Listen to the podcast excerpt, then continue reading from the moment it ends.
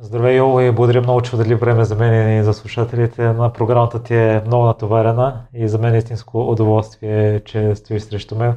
Ние си говорихме дълго преди записа и само възхищение будиш у мен за характера и за живота, който имаш до момента. Ти бягаш още от малък, ти си роден в Мезера, израснал си там. Аз съм израснал в Козлодуй и през живота си едва ли съм виждал повече от двама-трима човека, които да бягат съзнателно, но ти ми каза, че в Мездър е имало история, свързана с спортовете и за теб не е било толкова необичайно да се запалиш по бягането. Ами да, здравейте първо на, на всички. В Мездър имаме дълга история в атлетиката. Става въпрос в лицето на треньора Георги Митев, който е работил там някъде от 80-те години на миналия век вече. Той има доста, силни, има доста републикански шампиони по многобой, по висок скок, имат участие на световно първенство за, за юноши в Куба и четвърто място.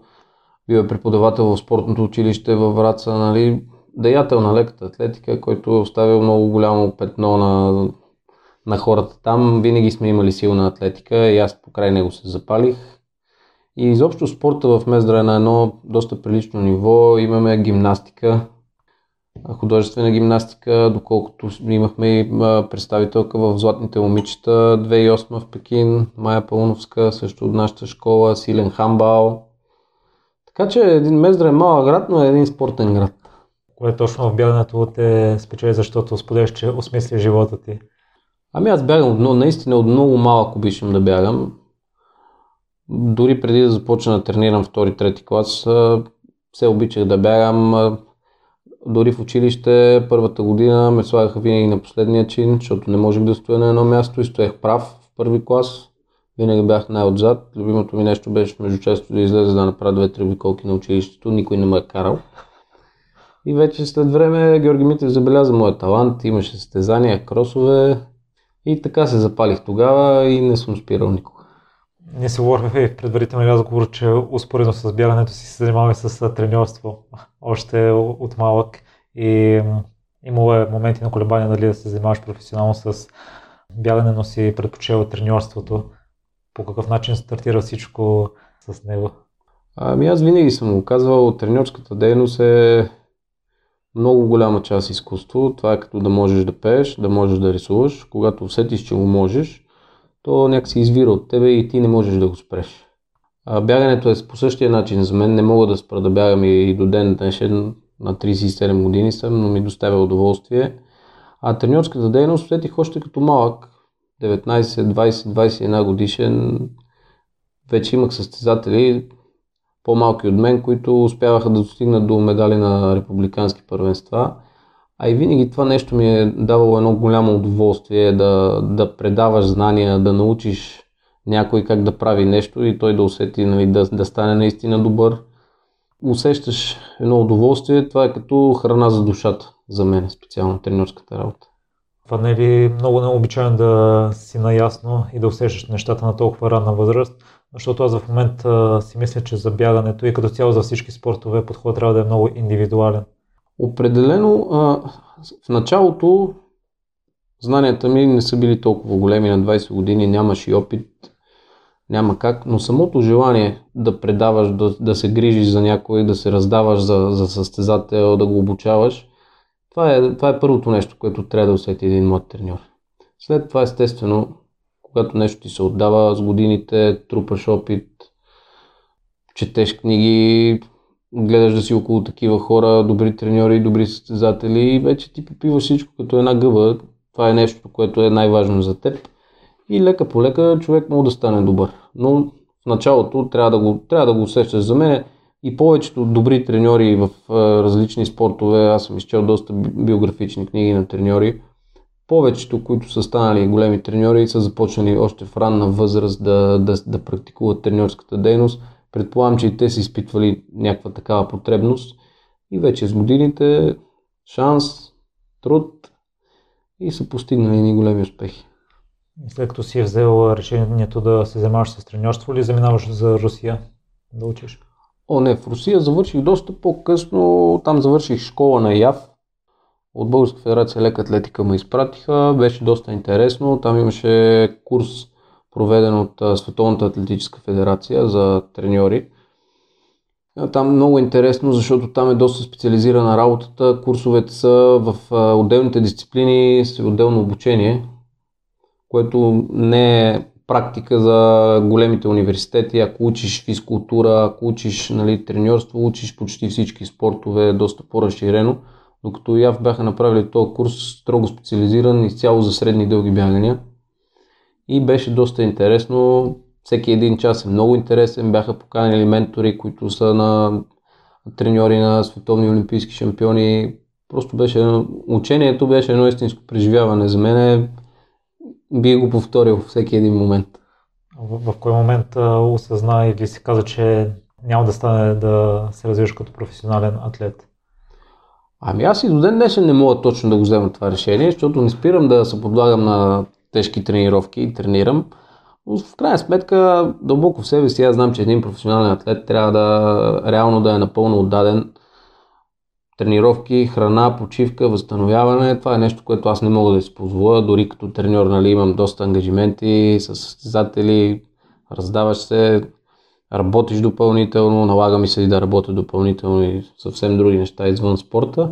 Така че дълбоко в себе си аз знам, че няма да успея реално като професионален атлет, но това не ми пречи да продължавам да, да се забавлявам на пистата. За мен е едно забавление. А, успявам а, да побеждавам доста от младите атлети, което си е някаква мотивация за мен. Така че амбициите ми главно са нали, за големи успехи в атлетиката са като треньор. Като състезател е повече удоволствие. Илон, на какво дълж това, че побеждаваш по-малите от теб, тъй като ми разказа, че ежедневието ти е много натоварено, доста често пътуваш. Всеки ден има случаи, в които си имал проблеми през деня и вечерта правиш тренировки, които не си правил никога през живота си.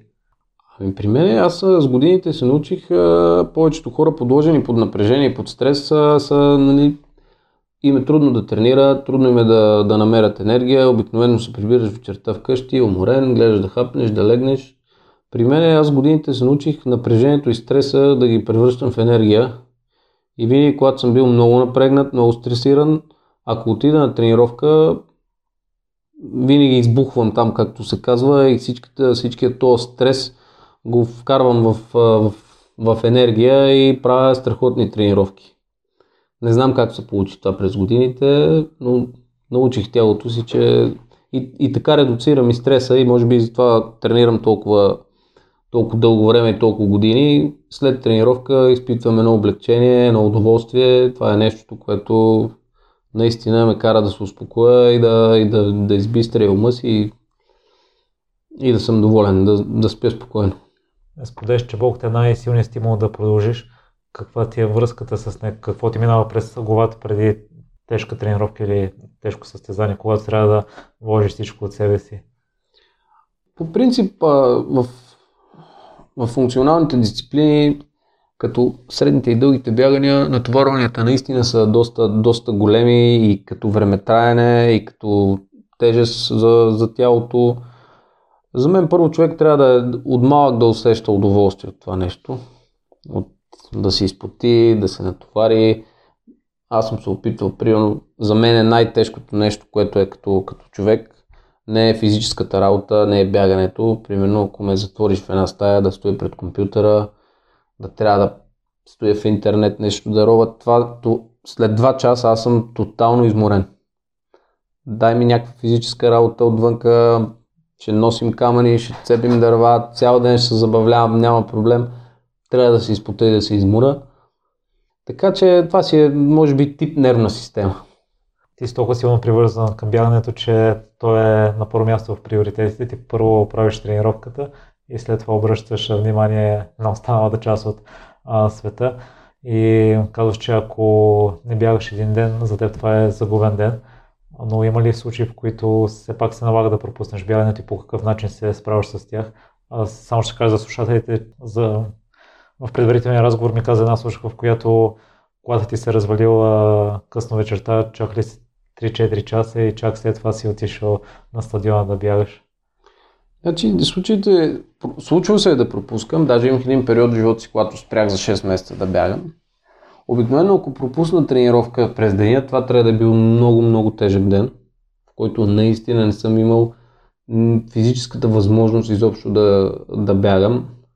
Обикновено в такива дни не мога и да се храна, не мога и да спа добре вечерта, но уморен, ляга спиш, на другия ден ставам много рано и съм наистина зареден с енергия, мога да направя супер тежка тренировка, не знам как се получава. Опитах преди две години, бях започнал работа горе на Белмекен, беше тежичко там и тренерската работа, и работата горе, и тренировките и в един момент ми дойде много. Спрях да бягам, наистина 6 месеца, може би бях направил 2-3 тренировки. През тези 6 месеца бях наистина физически много зет, но лягах към 12, един, сутрин ставах 6 и започвах да работя. Физически работех по 12-14 часа, за да мога да компенсирам тази енергия. В началото не можех да спа, дори отслабнах на килограми, не можех да се храна правилно. И толкова издържах 6 месеца и после пак започнах да тренирам. Просто усещаш я тази потребност, не можеш. Предполагам, че така ще усетиш и кога трябва да спреш да бягаш, но поне аз още не съм го усетил. Каква е твоята вътрешна мотивация, твоето защо да си толкова отдаден на бягането? Не мога да кажа. От, от много малко обичам да бягам. Обичам този спорт. Повечето хора, с които контактувам или ги запавам към бягането, защото ми се налага, освен бегачите и състезателите, ми се налага да контактувам и с хора, които изобщо не са в сферата на спорта. И мога да кажа, че повечето хора, с които съм задържал контакт няколко месеца или година, всички са започнали да бягат, да спортуват, нали, на съвсем различно ниво, но нека си успявам тази тази моя обич към, към бягането да я предам и на хората около мен. Вече споменахме, че с най-важен приоритет за теб са тренировките и след това обръщаш внимание на близките. А те по какъв начин реагират на това? Защото в моето обкръжение няма много спортисти, не се гледа с много добро око на тренировките, за тях е губене на време. Ами при мен беше така в началото, също моите родители, близки вкъщи, те никога не са били спортисти. В началото дори като малък така имах пререкания с тях относно спорта, но с времето се научиха. Мога да разкажа много интересна случка с моята баба, която вече е на 83 години. Жената никога не е била спортистка, обаче покрай мен научи всички бегачи, гледаше се телевизия по това време, когато аз бях малък, гледаше се телевизия, клипчета, тя си вкъщи, аз се и разказвах, тя научи всички бегачи. После замина за щатите, тя на доста възрастна, около 68-9 години замина за щатите, около 2001 година, ако не се лъжа. И 2004 година един от моите идоли по това време, Хишам Елгируш, успя да стане олимпийски шампион. С нея бяхме гледали предните две олимпиади, на които на в 96-та в Атланта той падна, не можа да завърши. Сидни 2000-та стана втори. Тия случки тя ги беше виждала и по телевизията, аз си ги разказвах през ден, през два. И 2004 година Хишам Елгеруш успя да стане олимпийски шампион. Тя ми се обади 5 минути след това по телефона от Америка и каза, видя ли какво стана? Хишам Елгеруш стана олимпийски шампион. И това е една такава много, много смешна, нали, комична случка, обаче хората около мене свикват. Просто аз не мога без това нещо и за да останат покрай мен и аз да остана покрай тях, трябва да, трябва да намерим някакъв баланс. Йо, каква ти е връзката с провалите? Защото според мен някои тренировки не ти се получават. А, разбира се, има, винаги е така. В, а, когато се говори за специално машините, са машини и се случва да се щупи нещо, така и при хората. Има силни дни, има слаби дни. Много е важно да, да си спокоен, да имаш една по-дългосрочна, един дългосрочен план, не да се концентрираш само върху някоя тренировка, която не е станала. Ако работиш с, с план, ако работиш с, с хъс, нещата винаги намираш причина защо не се е случило, замисляш се назад, забравяш тази тренировка, опитваш след време, тя се получава. Така че човек трябва да е упорит, да естествено да си вади полука от грешките, не да ги повтаря и нещата се нарещат. И от ти си треньор на Мили и Милите препоръча за госта, за което съм и страшно благодарен, защото още нещо много се възхищавам и на нея и след среща ни много се възхищавам и на теб. По какъв начин се открихте? А с нея беше много интересно, малко по-различен начин от останалите атлети. Тогава вече имах доста голяма група, едно 6-7 човека бях събрал. Живееха в Мездра, пътувахме по лагери и доколкото си мисля, тя ми писа имейл, че иска да тренира в нашата група. Аз не я познавах до тогава, проверих и биографията. Видях, че е от последните момичета на младша възраст, 1500 метра, участваше 800. После давах им, пишех в началото и пишех планове, които изпращах. Тя изпълняваше за няколко седмици и ми ги връщаше, нали? Даже и давах съвети, че нали, добре е да спортува, но това няма да е нейното ампула и няма да успее там, няма да има големи успехи. Добре е да, да обръща внимание на училище, на други неща, обаче тя беше много упорита. И така стеква нещата, че направихме един лагер в Балчик. Тогава си спомням, тя е от Добрич, беше близо. И искаше да дойде да потренира малко на лагер. Взехме я тогава. Започна да тренира. И много порита. С времето нали, ми направи доста и добро впечатление като интелект. Не спираше да се труди. И за около година стигна до държавна титла в зала на 3000 метра. Не беше някакъв грандиозен резултат, но все пак нали, за, за момиче от нейния ранг беше голям успех. След 3 години успя да направи национален рекорд на 5 км. След 4 взе медал на Европейско първенство по крос. И вече се видя, нали, че има талант. Тя определено има талант за, за по-дългите дистанции, особено бяганията крос-кънтри, шосе. Но това е нещо, което никога не можеш да го забележиш първоначално. Това са дисциплини, които обикновено състезателите започват да бягат на една малко по, по-голяма възраст. И при децата е трудно да, да кажеш, че определено те ще имат талант да бяга маратон или крос-кънтри. Просто там няма такива дистанции.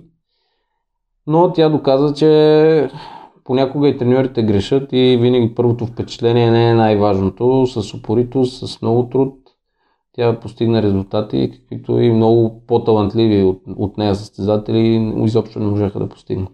Какво друго в нея е отличава спрямо другите, за да ги надскочи? За мен е основно интелекта й. Това е един много пори човек. Тя ако си постави някаква цел, я преследва до дупка, няма извинения при нея, както казват американците, no excuses, няма, няма такава опция. Ако трябва да се ляга в 7, ще ляга в 7, ако трябва да се става в 3 през нощта, ще става в 3 през нощта и, и ще го прави с удоволствие, което е много важно. Защото много от хората си казват, да, нали ще го правя, може да е тежко, но ще го правя. При нея тя нека си намира начин това, което трябва да го свърши, да го направи с удоволствие, което е много важно за успеха. И ти в, в кой момент вече осъзна, че тя има талант и трябва сериозно да работиш с нея? Ами може би след националния рекорд на, на 5000 метра, който тя направи за старша възраст, това бягане няма да го забравя в Русе. Това беше един голям скок за нея. После имаше европейско първенство, за което тя се класира.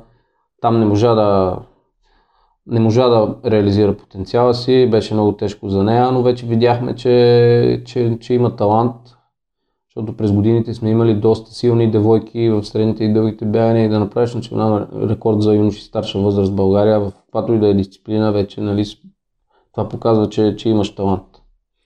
И вече следващата година взе медал на Европейско първенство за девойки до 23 години, което пък вече беше нещо, нещо супер. Ние наистина не го очаквахме. Аз лично като треньор имам а, с а, Митко Ценов, имам два медала от Европейски първенства по крос, Нали, горе-долу имам някакъв опит в тия дистанции. Аз лично бях казал, че може да влезе в топ 15, като следа тренировките. Трасето беше много подходящо за нея, но това второ място наистина беше една абсолютна изненада за нас.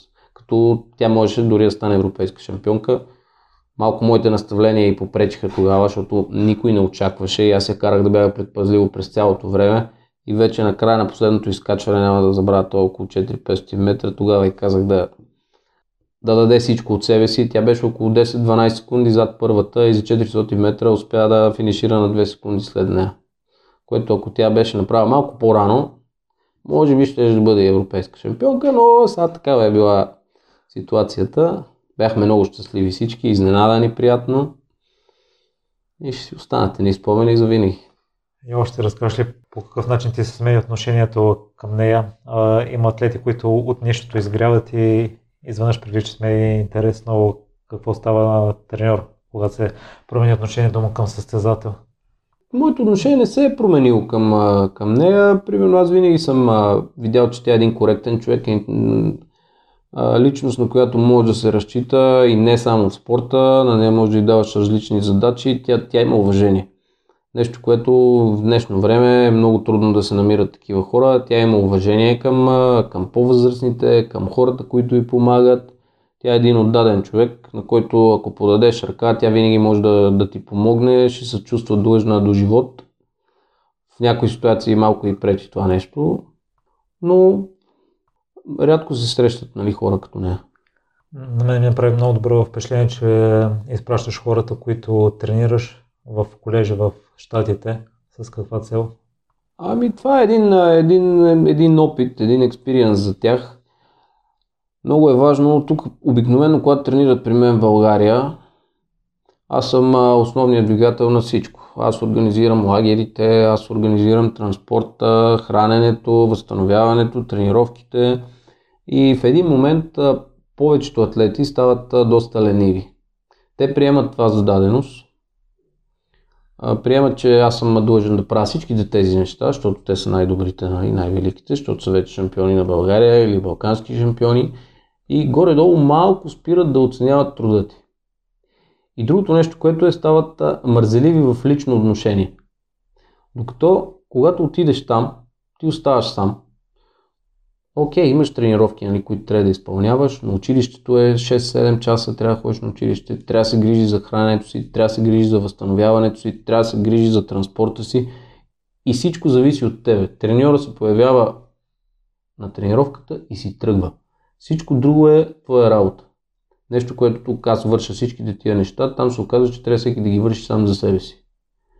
От моя опит аз виждам, че това носи много положително върху тяхната организация и върху вече мирогледа им за света. Наистина в тренировките не е нищо по-особено от това, което правим ние в България. Не мога да кажа, че треньорите в Америка са по-големи специалисти от треньорите в България. Но дават възможност на тези атлети да, да пораснат, да осъзнаят всичко, да разберат, да оценят какво е професионалният спорт, какво е колежанския спорт, на къде да се ориентират, искат ли да продължат с спорта или искат да продължат с учението. Там имат възможност да двете неща да върват успоредно по наистина много добре стикован начин. И за мен лично е, това е най- най- най-полезното, което получават там. И ясно е, че професионалистите, това им е единствената цел да тренират, да си почиват и да спят. А, но за хората в реалния живот има работа, има непредвидени ангажименти, в случая с твоите атлети университет. Наскоро прочетох една книга на един кояздач и той споделя, че за да си професионалист, а освен на всички тренировки, трябва да се научиш да се справиш и с... Той използва, мисля, че нецензурна дума, с нередностите извън на самия спорт. Може би са рядки екземпляри като теб, които успяват да прехвърлят енергията, натрупала се през деня в тренировките. Какво би посъветвал въпросите хора, които имат различни проблеми извън нещата, които ги интересуват? Защото това може да се приложи за всяка сфера. По принцип е така и дори да си професионален атлет, с каквото и да се занимаваш, нали, обикновено хората са от моята гледна точка, всеки си мисли, че неговите проблеми са най-големи, всеки си мисли, че е много натоварен. Всеки един човек има някакви проблеми, които за него са големи проблеми. Всеки живее своите мъки, както се казва. При професионалните атлети и дори при професионалните спортисти, да, наистина трябва да сведеш страничните ангажименти до минимум. Въпросът е и тези странични ангажименти винаги трябва да бъдат а, номер 2, 3, 4, 5.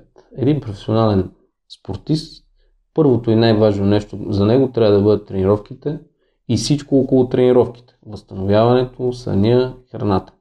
Няма как да нямаш и други ангажименти. Трябва да намериш начин да ги вършиш. Ако са много, трябва да ги сведеш до някакъв минимум. Нали, с годините вече се научаваш как да периодизираш нещата, кое кога да свършиш. Но за да си професионалист, задължително тренировките и всичко около тях трябва да е номер едно и останалото нещо просто трябва да намериш начин, хора, които да го вършат и да, да, да не те натоварва. Да, да намираш някакси нещата, които вършиш допълнително, да, да приемеш, че те те зареждат емоционално, да речем. Дори проблемите като мен, напрежението, да можеш да обръщаш тази енергия после в спорта, а не това нещо да те срива и да ти пречи. Няма как да, няма как да успееш. И това въжи и за, и за повечето сфери в, в живота.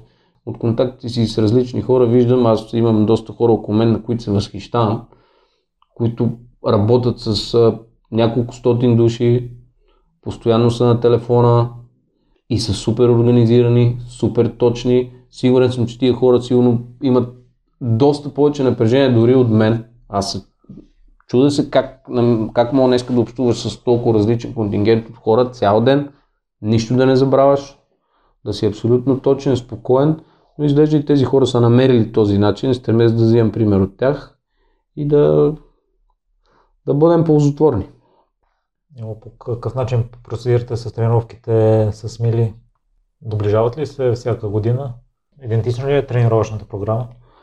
Ами идентичен не мога да кажа. Аз съм от хората, които обичам да вкарвам изкуство в тренировките. Да, естествено има някакви базови неща, от които не можеш да избягаш, но обикновено тренировките са доста, доста шарени, ако мога така да кажа. Съобразяваме се с условията, при които тренираме, с хората, при които тренираме.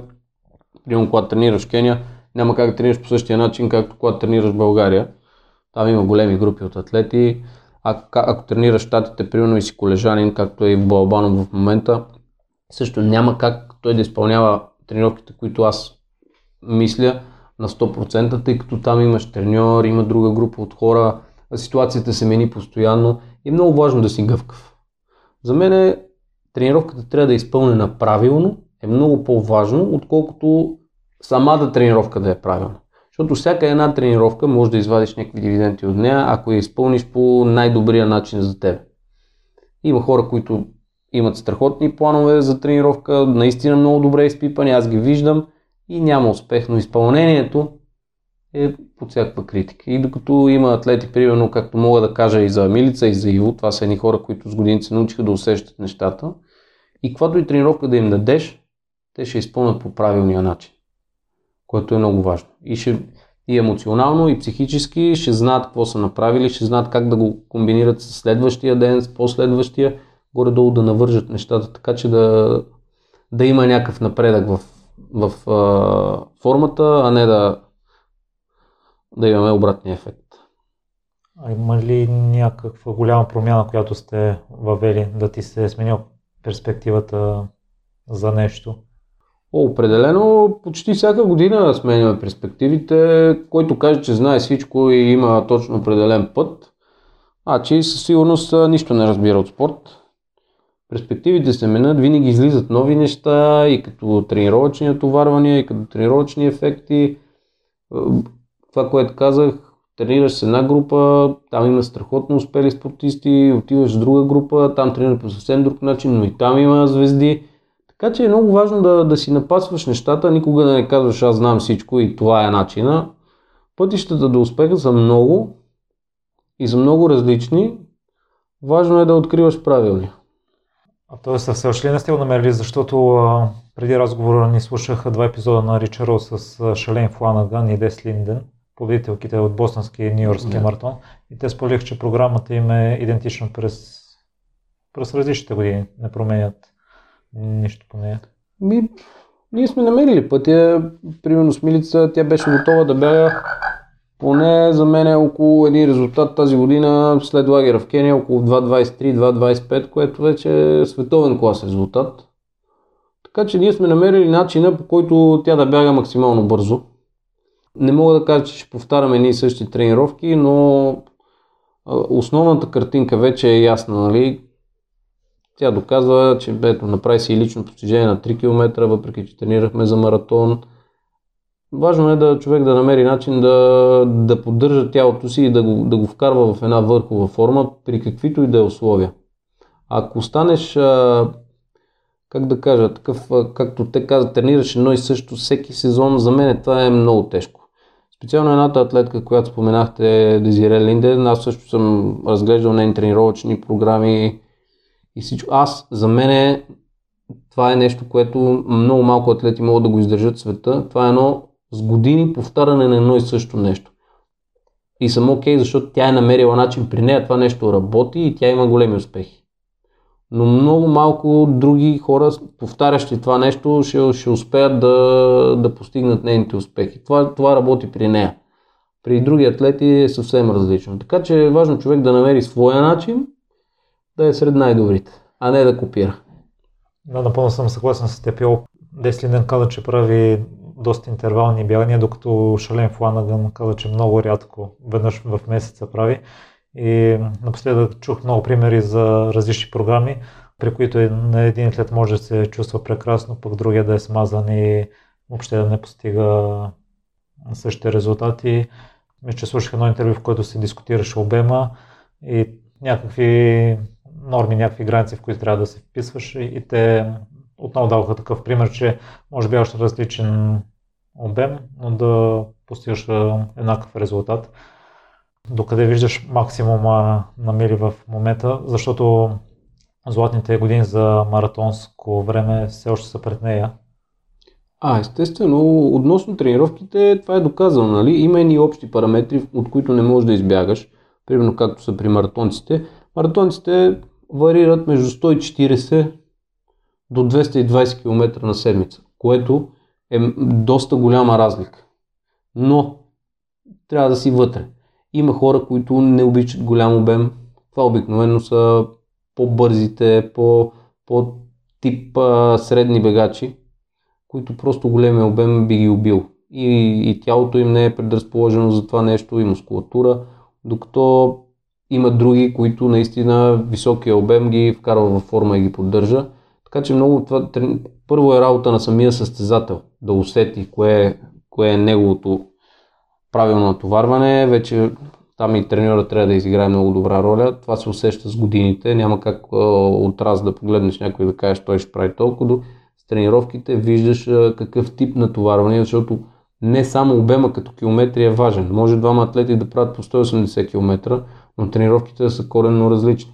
Както ти каза, едни обичат да правят много интервална работа, други обичат повече продължителните бягания. Трябва, за мен е най-важното е първо да се види коя е силната страна на атлета и той да работи много за нея. Много хора правят грешката да се концентрират върху слабите си страни, които трябва да подобрат. И концентрирайки се върху тези слаби страни и борейки се да ги подобрат, подобряват някакъв процент от тях, но това ти е слаба страна, ти никога няма да станеш много добър там. И в същото време вече губиш адски много време от тренировките там, където си силен. За мен е, там подобрението на формата е много малко. Да, човек винаги трябва да работи във, вся, във всеки един аспект, но главното върху което трябва да се концентрира са твоите силни страни. Там да работиш основно и вече всичко, което може да ти помогне да ставаш по-добър, да го правиш но не е задължително копи-пейст. Това, че някой е успял с този план, ти да го повтаряш и да очакваш, че имаш неговите резултати, не.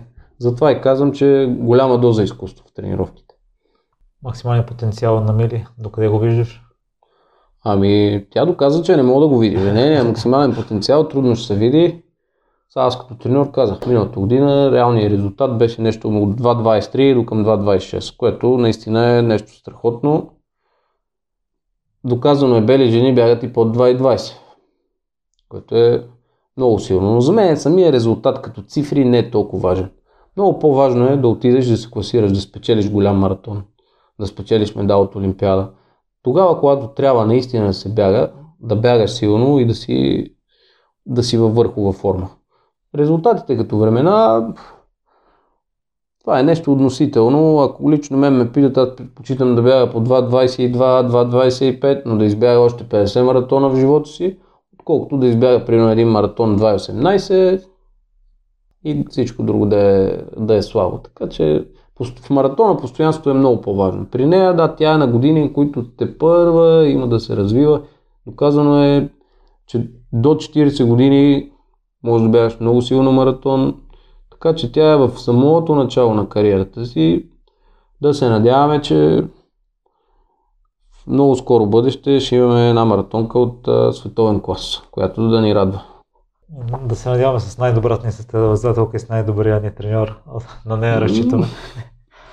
Според теб, кое трасе е най-подходящо за нея? Ако изключим Олимпиадите, евентуално да спечели някой градски маратон. А определено, ако говорим за резултат, бързите маратони ни са, ако гониш резултат, трасета в Валенсия, в Берлин, това са едни много бързи трасета, но които на нея ще помогнат само да даде резултат, но не е добро класиране със сигурност.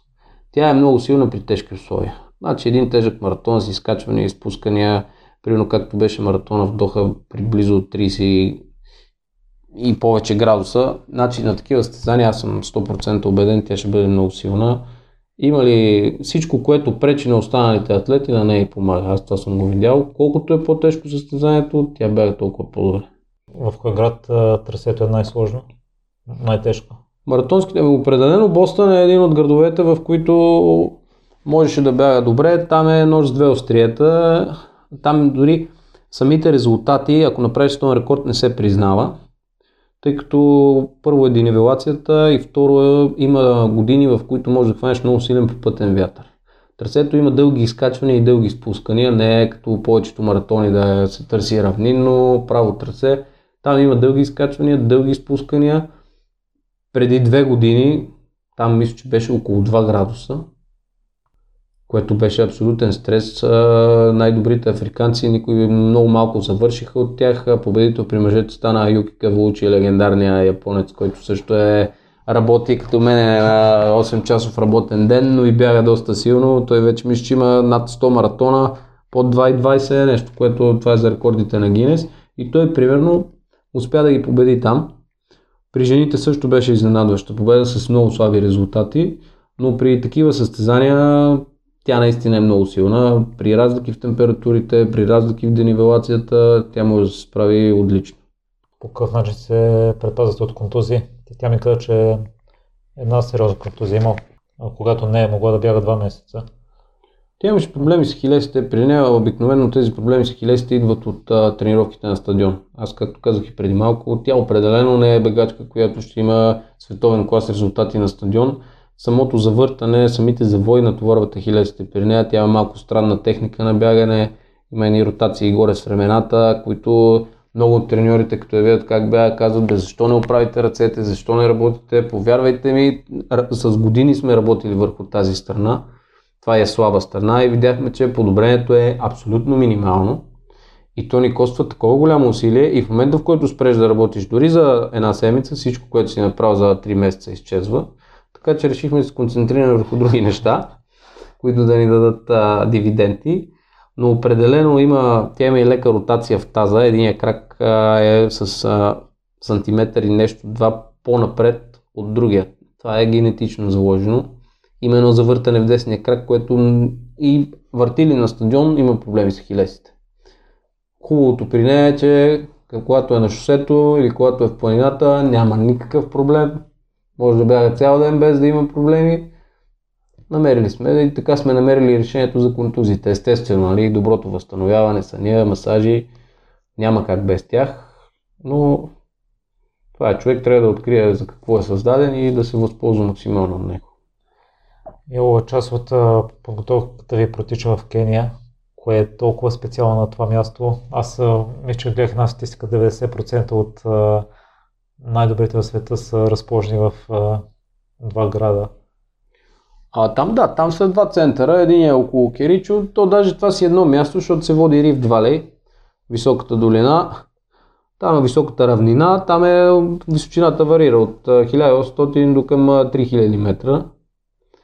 Там има култура на бягане, всички бягат. Това е от 30-40, може би преди това години, тия хора обичат да бягат, знаят как да бягат, те наистина знаят как да бягат, аз винаги казвам, че са машини за бягане. А, нашето ние заминахме, ако не се лъжа, за първ път 2012 или 2013, но тогава почти всяка година ходим. Първият път, когато заминахме, всичко беше абсолютно на магия. Аз бях решил, че ще ходим там. Нямах познати в Кения Открихме едно момче в интернет, запознахме се с него, той ни обеща едни неща. След това нямахме и пари, но успях така да организирам нещата. Господин Карамаринов от Българска федерация лека атлетика ни подсигури билетите. А, Сен Христов от Евроход. Той ни даде парите, с които заминахме на там. Всичко стана в последния момент и направихме един 40-дневен лагер там. Аз вече, нали, ако знам сега, ако сега с моя къл трябва да направя това нещо, никога няма да го направя, но тогава, може би, Господ ни помагаше. Чакаха ни с една малка кола, пътувахме около 6-7 часа, 6 или 7 души в нея с багажа. Пристигнахме там, трябваше да имаме апартамент. То се оказа, че имаме празен апартамент, без нищо вътре, дори и легла нямаше. Купихме си матраци, печки за готвене и беше една авантюра. Прекарахме много добре. Но пък беше една стъпка, смела стъпка за мен да, да отидем там. След това вече така се наредиха нещата, че се запознахме с местни хора, с големи бегачи, други приятели вече имаме там и за нас Кения е отворена по всяко време и когато поискаме отиваме там и наистина се възползваме от условията максимално. Какъв е живота там? Живота там е много по-различен и това е разликата. Те не, първо, че обичат да бягат, второ, самия начин на живот е много обикновено най-добрите бегачи, те идват от, а, реално от гората, не от градовете. Защото и в градовете там вече всеки има интернет, всеки има телевизия, има супермаркети, има лоша храна и обикновено градските деца горе-долу изглеждат като нашите. С две думи нямат мотивация да бягат и ги помръзва. Но хората, които живеят в високите части по горите, те наистина са създадени да бягат. Там 7 вечерта се стъмват, те са около екватора и денонощието е целогодишно е едно и също. Към 7 се стъмва, лягат да спят 5-5 и половина, изгрява слънцето и те излизат и са активни цял ден. Храната е изключително чиста, повечето храна се вари, пече, яде се угали, това е нашия качамак, пие се чай с мляко, плодове и зеленчуци и децата движение, наистина много движение. При децата с удоволствие игри, там забелязах, те имат нашите игри, които ние имахме на ластик, да прескачат въжета, да прескачат дървета, да играят на жуменка. Това им е горе-долу ежедневието на децата от 80-те и преди това, там го има все още. И това много им помага да, да имат тези супер таланти. Аз като съм гледал такива клипове от интернет с а, африканци, които си играят, ми става много приятно. Вижда се искрената им радост в а, очите. Ако не се лъжа, бях чувал една статистика, че французите са били много по-нещастни от нигерийците, но нигерийците след като са разбрали за какъв живот водят европейците, нивото на щастие рязко им е спаднало. А, имаш ли си любима история от престоите ви там? История, мога да кажа относно това нещо за щастието. Тук в България, като наблюдавам децата, нали, имам и близки деца около мене, както знаеш, всеко дете иска нещо, играчка, да се забавлява. Купува му се въпросната играчка, той е много щастлив и точно след 10 минути вече тази играчка е захвърлена или щупена и искаме нещо друго. Там, наистина, те правят футболни топки от хартия или от скъсани дрехи. Това се вързва с тел, с канап и се играе цял ден. Каквото и да им дадеш на децата, аз обикновено обичам да купувам бомбони в едни големи пликове. Това за тях е такова удоволствие, да им оставиш нещо. Те намират начин да играят с всичко. Стари автомобилни гуми. За нас ще има една стара автомобилна гума или гума от колело. Те имат една игра с една пръчка, с която почват да я бутат. Това нещо може да продължи цял ден. Вечерта той се грижи за тази гума, като се едно това е най-скъпата играчка за него. Прибиря с месеци могат да играят с това нещо и да му се радват и да, да уважават самата, само, самата вещ. При нас вече, може би, това имане на всичко, това съревнование между децата и, между, и, и то е и при възрастните, само че нашите играчки са малко по-различни. Нали, всеки гледа другия, иска да има по-скъпо нещо, по, по-хубаво и, и бързо му се нарадваш и бързо искаш нещо друго. При тях е, живота тече по съвсем друг начин. Нямат интернет, нямат телевизия и няма и как да имат такива високи очаквания за, за вещи. За много е по-важно да са здрави. Важно е да се забавляват, да имат игри, да имат с кой да играят и се радват на, на малките неща от живота. Любима история имаш ли си от престой там? И любима история, аз имам много истории там. Не знам каква е история да кажа. Примерно мога ви разкажа за моето запознанство с, с, с Стивън Черонов, световния рекордьор. Те много хора се е слушали, но това е една от историите, които аз се приемам за съдба. Това е човек, който 2002-2006 беше супер силен по времето на Хишам Елгеруш. Аз съм бил юноша старша. Гледах всички бягания, турнири. Той бягаше 30 препятствия. Тогава стана и световен рекордьор и световен шампион. Беше човек, който аз знам всеко едно бягане негово в градовете, резултати, кой е втори, трети след него. Винаги съм искал нали, да го видя, да се запозная с него. Но в Кения това са толкова много бегачи. Въобще не съм си мечтал, нали, че се случи. Отивам да пазарувам зеленчуци на пазара. Пазарувам и виждам един пикап с един бял мъж вътре, маха, нещо все едно маха на мене, обаче там са много хора на пазара. Аз си казах, нали, бе, може би този човек е маха на някой друг. Аз не го познавам, защото ще ми маха на мене. И тръгвам да излизам от пазара, минавам по край колата и вътре чувам на български язик добър ден. И аз казвам добър ден. Ти ли си Йол? Аз съм Йол. Знаеш, от когато търса, почваме си говориме. Човека Чичо Петю въпросния, наш приятел, той е бил от Добрич. Понеже тогава Емилица беше с нас на лагер, той че е от Добрички вестници, видял там, че сме на лагер в Итен той много близо там работи и дошъл да, да, да, ни търси, да търси други българи. Той доста години беше там без да, да контактува с българи.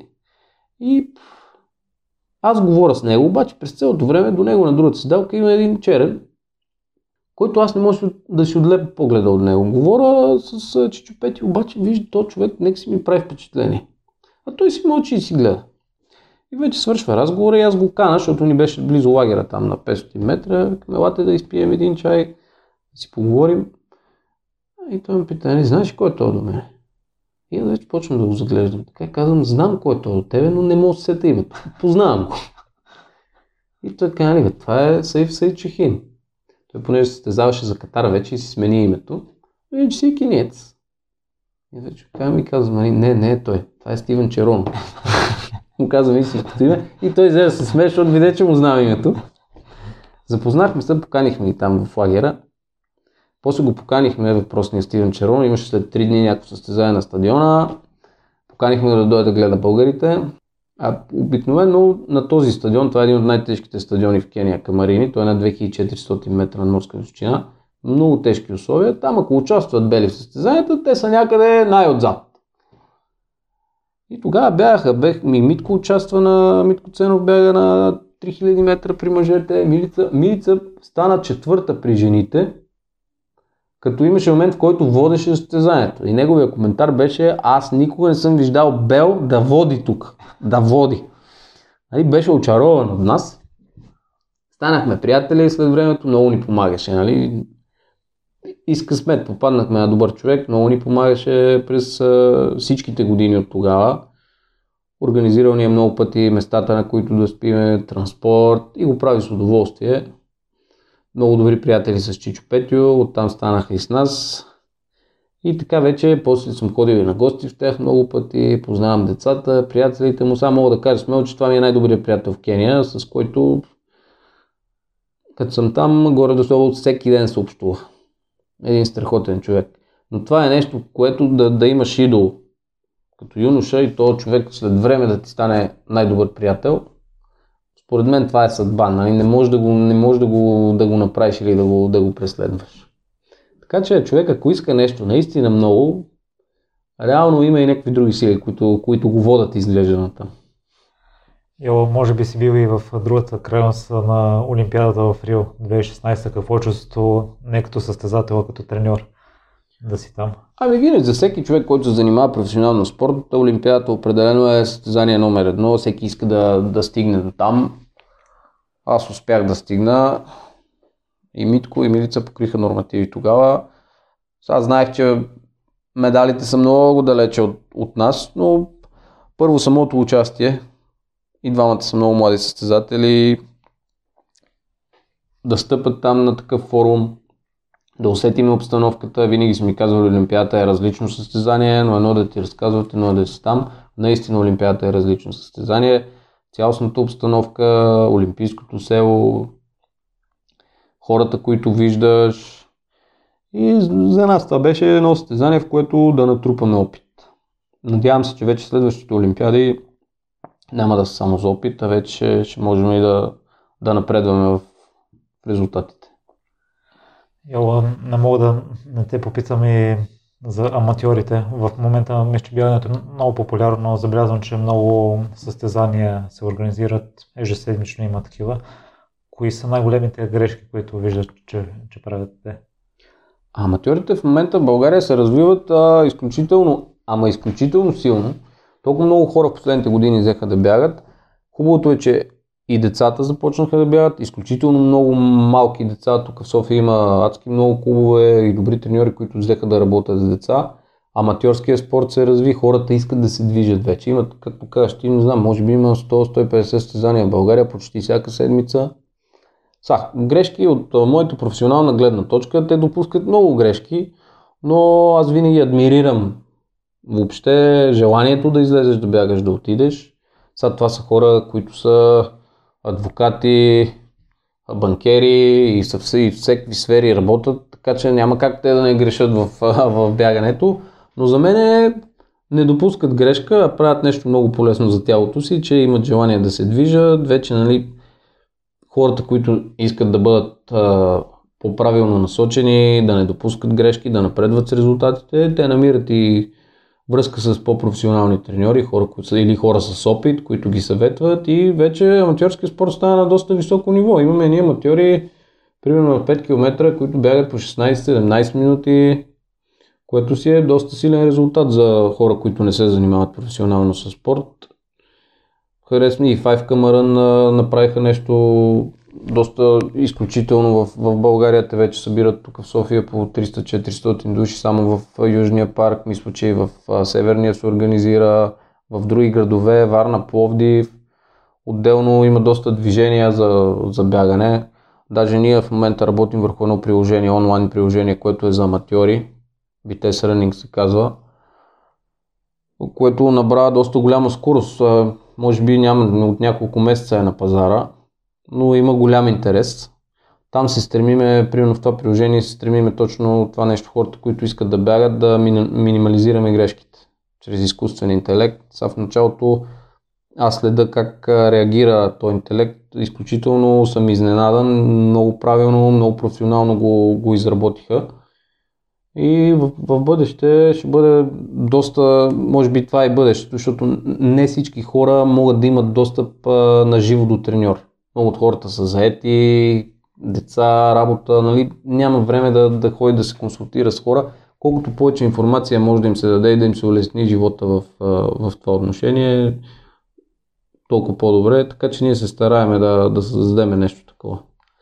Ще кажеш ли някой за някоя неточност, която ти прави впечатление и си казваш, ако промени еди какво си, ще можем да се подобри резултата, защото е ясно, че на аматьорите също това ги привлича да надминават себе си. Значи основната и първа грешка на почти всички аматьори, които правят е да почват да се опитват да бягат много бързо. Значи хора, които не са се занимавали спорт професионално или въобще не са бягали, идват на стадиона или в парка и примерно те започват в началото да бягат дори по-бързо от а, скоростта, на която един професионалист започва своята тренировка. Нали, това са основни неща, които те не знаят. Те си мислят, че винаги на всяка една тренировка трябва да бягаш по-бързо и по-бързо и винаги да бягаш бързо, нещо, което не е така. Нали, за всеко едно нещо, когато си в началото, трябва да бъдеш внимателен, предпазлив, да се почне дори с ходене, с много леко бягане, да се научиш как да подготвяш тялото си за самата тренировка, нали, така наречената загрявка, дали ще бъдат само упражнения, дали ще бъде определена дистанция, бягане и упражнения. Но това нещо, примерно, основна грешка на много аматьори, не могат да се подготвят и не могат да, да си разпределят усилието правилно за самата тренировка. И затова и много хора се отказват. Защото когато правиш нещо по грешен начин, то обикновено е неприятно за тялото ти и ти правиш 2, 3, 4 тренировки или се контузваш, или а последиците са доста тежки в а, физическото възстановяване и ти кажеш това не е за мен. Имал съм такива случаи, след време нали, обяснявам на човека точно какво трябва да прави, как да го прави. Той казва, добре, аз правих също преди и чувствах много зле, сега чувствам много добре. Не е точно така, нали? не си правил същото, ти си го правил наобратно. Ако си избягвал една дистанция за това време, само че ти си тръгвал много бързо и накрая страдаш само за да завършиш, а друго е да тръгнеш по-бавно и накрая да, да се чувстваш добре и да финишираш бързо, ефектът е съвсем различен. Нищо, че дистанцията е избягана за едно и също време и е една и съща дистанция. Вече ти имаш желание да, да повториш, усещаш удоволствието от това нещо, а не страданието. Аз тук напълно съм съгласен с теб. Йо, важно е първо желанието и да излезеш да бягаш, пък а, другите неща са второстепенни. И ти в едно интервю казваш, че това е основата, пък часовника, маратонките са на втори план. Може би бягането е един от най-ефтините спортове за практикуване. Трябва ти само, може би в началото и най-качествени обувки. Ричо Рол също споменава, че има хора, които се концентрират върху техниката, върху часовника, върху това какво трябва да ядат и за някакво кратко бягане излизат с раница, взимат си гелчета, за да не им свърши енергията. И той казва в самия епизод, че нищо няма да им стане за няколко минути бягане. И твоето ежедневие, вече споменахме, че е много натоварено в момента по какъв начин се справяш с това цялото пътуване, с целите тези тренировки, по какъв начин ти минава деня? А моят ден обикновено, ако тренирам нещо обикновено качествено, гледам да е сутрин рано. Ставам, пия едно кафе и почвам да тренирам. Това обикновено случва около 6-6.30 сутринта, за да мога до 8.39 вече да съм приключил да закуса, се изкъпа и оттам нататък започват всички задачи от ежедневието, каквито и да са те, доста разнородни, налагам се занимавам с много работи, дълги и широки за, за разказване, но обикновено така преминава моя ден. Ако случайно не мога сутрин да бягам, гледам вечер, като се привера, да направя нещо. Мога да е разходка 1-2 часа, мога да направя някакъв крос тренажор, вече нали, с много лек вариант, но просто да нещо да, да свърша Моят хранителен режим е малко по-интересен, тъй като на мен ми е много трудно да ям през деня. Обикновено сутрин, ако не, ако не правя тренировка сутрин, не мога и да се храня. Винаги тренирам на гладно сутрин. На обяд, ако съм ангажиран, също не мога да се храня, че е някакъв плод или кафе и обикновено ям вечер. Нещо, което наистина е много грешно, но така, така, ми, така ми се завъртяха нещата и при мен е, това е варианта, но гледам да ям винаги много чиста храна.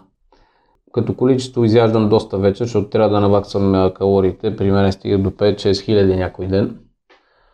Но храната за мен е важно качеството, не толкова количеството. Ако човек се научи да, да се храни здравословно с наистина хубава истинска храна, тялото намира начин да я освоява, дали ще е сутрин, дали на обяд, дали вечер, аз много обичам природните закони. Нито едно животно няма режим на хранене. Ядеш, когато има храна, когато, или когато имаш възможност, когато нямаш, не ядеш. Бягаш или почиваш. Така че аз горе-долу спазвам природните закони, но гледам да ям само естествена храна. Между другото, това не мисля, че е голяма грешка. Напоследък доста става модерно и навлиза като тенденция да намалиш периода на хранене така нареченото периодично гладуване, да се храниш в много малък диапазон, даже някои поръчват едно или две ядения да имаш през деня. Та, щом това работи за теб, аз не виждам нищо грешно. Щом успяваш да наваксаш с калорите, да имаш енергия и за качествени тренировки, за целият този стрес през деня, за това движение. Определено и аз съм по-голям фен на храненията две или три хранения през деня, тия теории за ядения по 6, 7, 8 пъти на ден през а, кратко време, това за мен е първо човек, всеки един нормален човек, разумен, той е заед през деня. Ти ако ще ядеш 8 пъти през деня, ти трябва да, да мислиш само за ядене. През един час, през два часа ми, ако работиш, окей, ако си вкъщи и си почиваш, може да си позволиш да правиш някакви такива неща, обаче ако си заед човек, няма как да стане това нещо. Да ядеш 6, 7 или 8 пъти и са това обикновено идва повече от бодибилдерите. Тази теория нали, на, оттам идва, но това са хора, които са професионалисти и за тях това наистина е нужно. Това са хора, които спазват а, стрикни диети, които трябва да имат много мускулна маса, отделят време за, за тренировки, за хранене и реално за тях храненето и, и тренировките са както за нас бягането. Все едно ние да не отделяме толкова време за бягане, но всеки един друг обикновен човек няма как да отделя 6 или 7 пъти да се храни така че е важно за мен е две или три хранения през деня, добре балансирани, истинска храна, без полуфабрикати, без всичките тия food, както им казват американците. И тогава вече тялото си намира начин да освоява храната и човек с времето намира и кое е най-добро за него. Всичко става с а, малки експерименти. Трябва да пробваш, за да усетиш. И от темата на храненето ще срам бъдеще да обсъдим, защото на какво съм се видял покрай колезденето и покрай бягането са ми попадали истории малко са страховито. А, и другото, което ми е казал, че може да е плюс при теб, а, също модерни тренировките на гладно и може да имат благоприятен ефект върху тях и върху тялото ти. И в това не вижда нищо грешно. Къде слушателите могат да свържат теб, ако представлява интерес или да си свалят приложението? А, с мен могат да се свържат сега. Вече в днешно време всеки може да намери всеки. Знаеш, Фейсбук, имейли, всичко е вече публична информация, така че който има интерес, доста, на доста хора съм помогнал, или поне съм се опитал да помогна, където съм могъл. Така че мисля, че в днешно време всеки човек е лесно откриваем, когато имаме желание. Така че и на Фейсбук, и на имейл, и телефони, навсякъде аз отговарям на всички и се стрема да помагам. И приложението още е веднъж Vitesse Running. Приложението е Vitesse Running, да, там е Нещата са доста, доста напреднаха в последните месеци. Мисля, че за аматьори, които нали, там говорим строго, там се работи само за тренировките. Дори хора, които са начинаещи, хора, които нямат никакви постижения, могат да се възползват и хора, които имат вече някакви резултати. Там интересното е, че ти задаваш някакви параметри, които искаш, там са вкарани различни дистанции, желания, дали ще се подготвиш за определено състезание, дали просто искаш да си подобриш формата.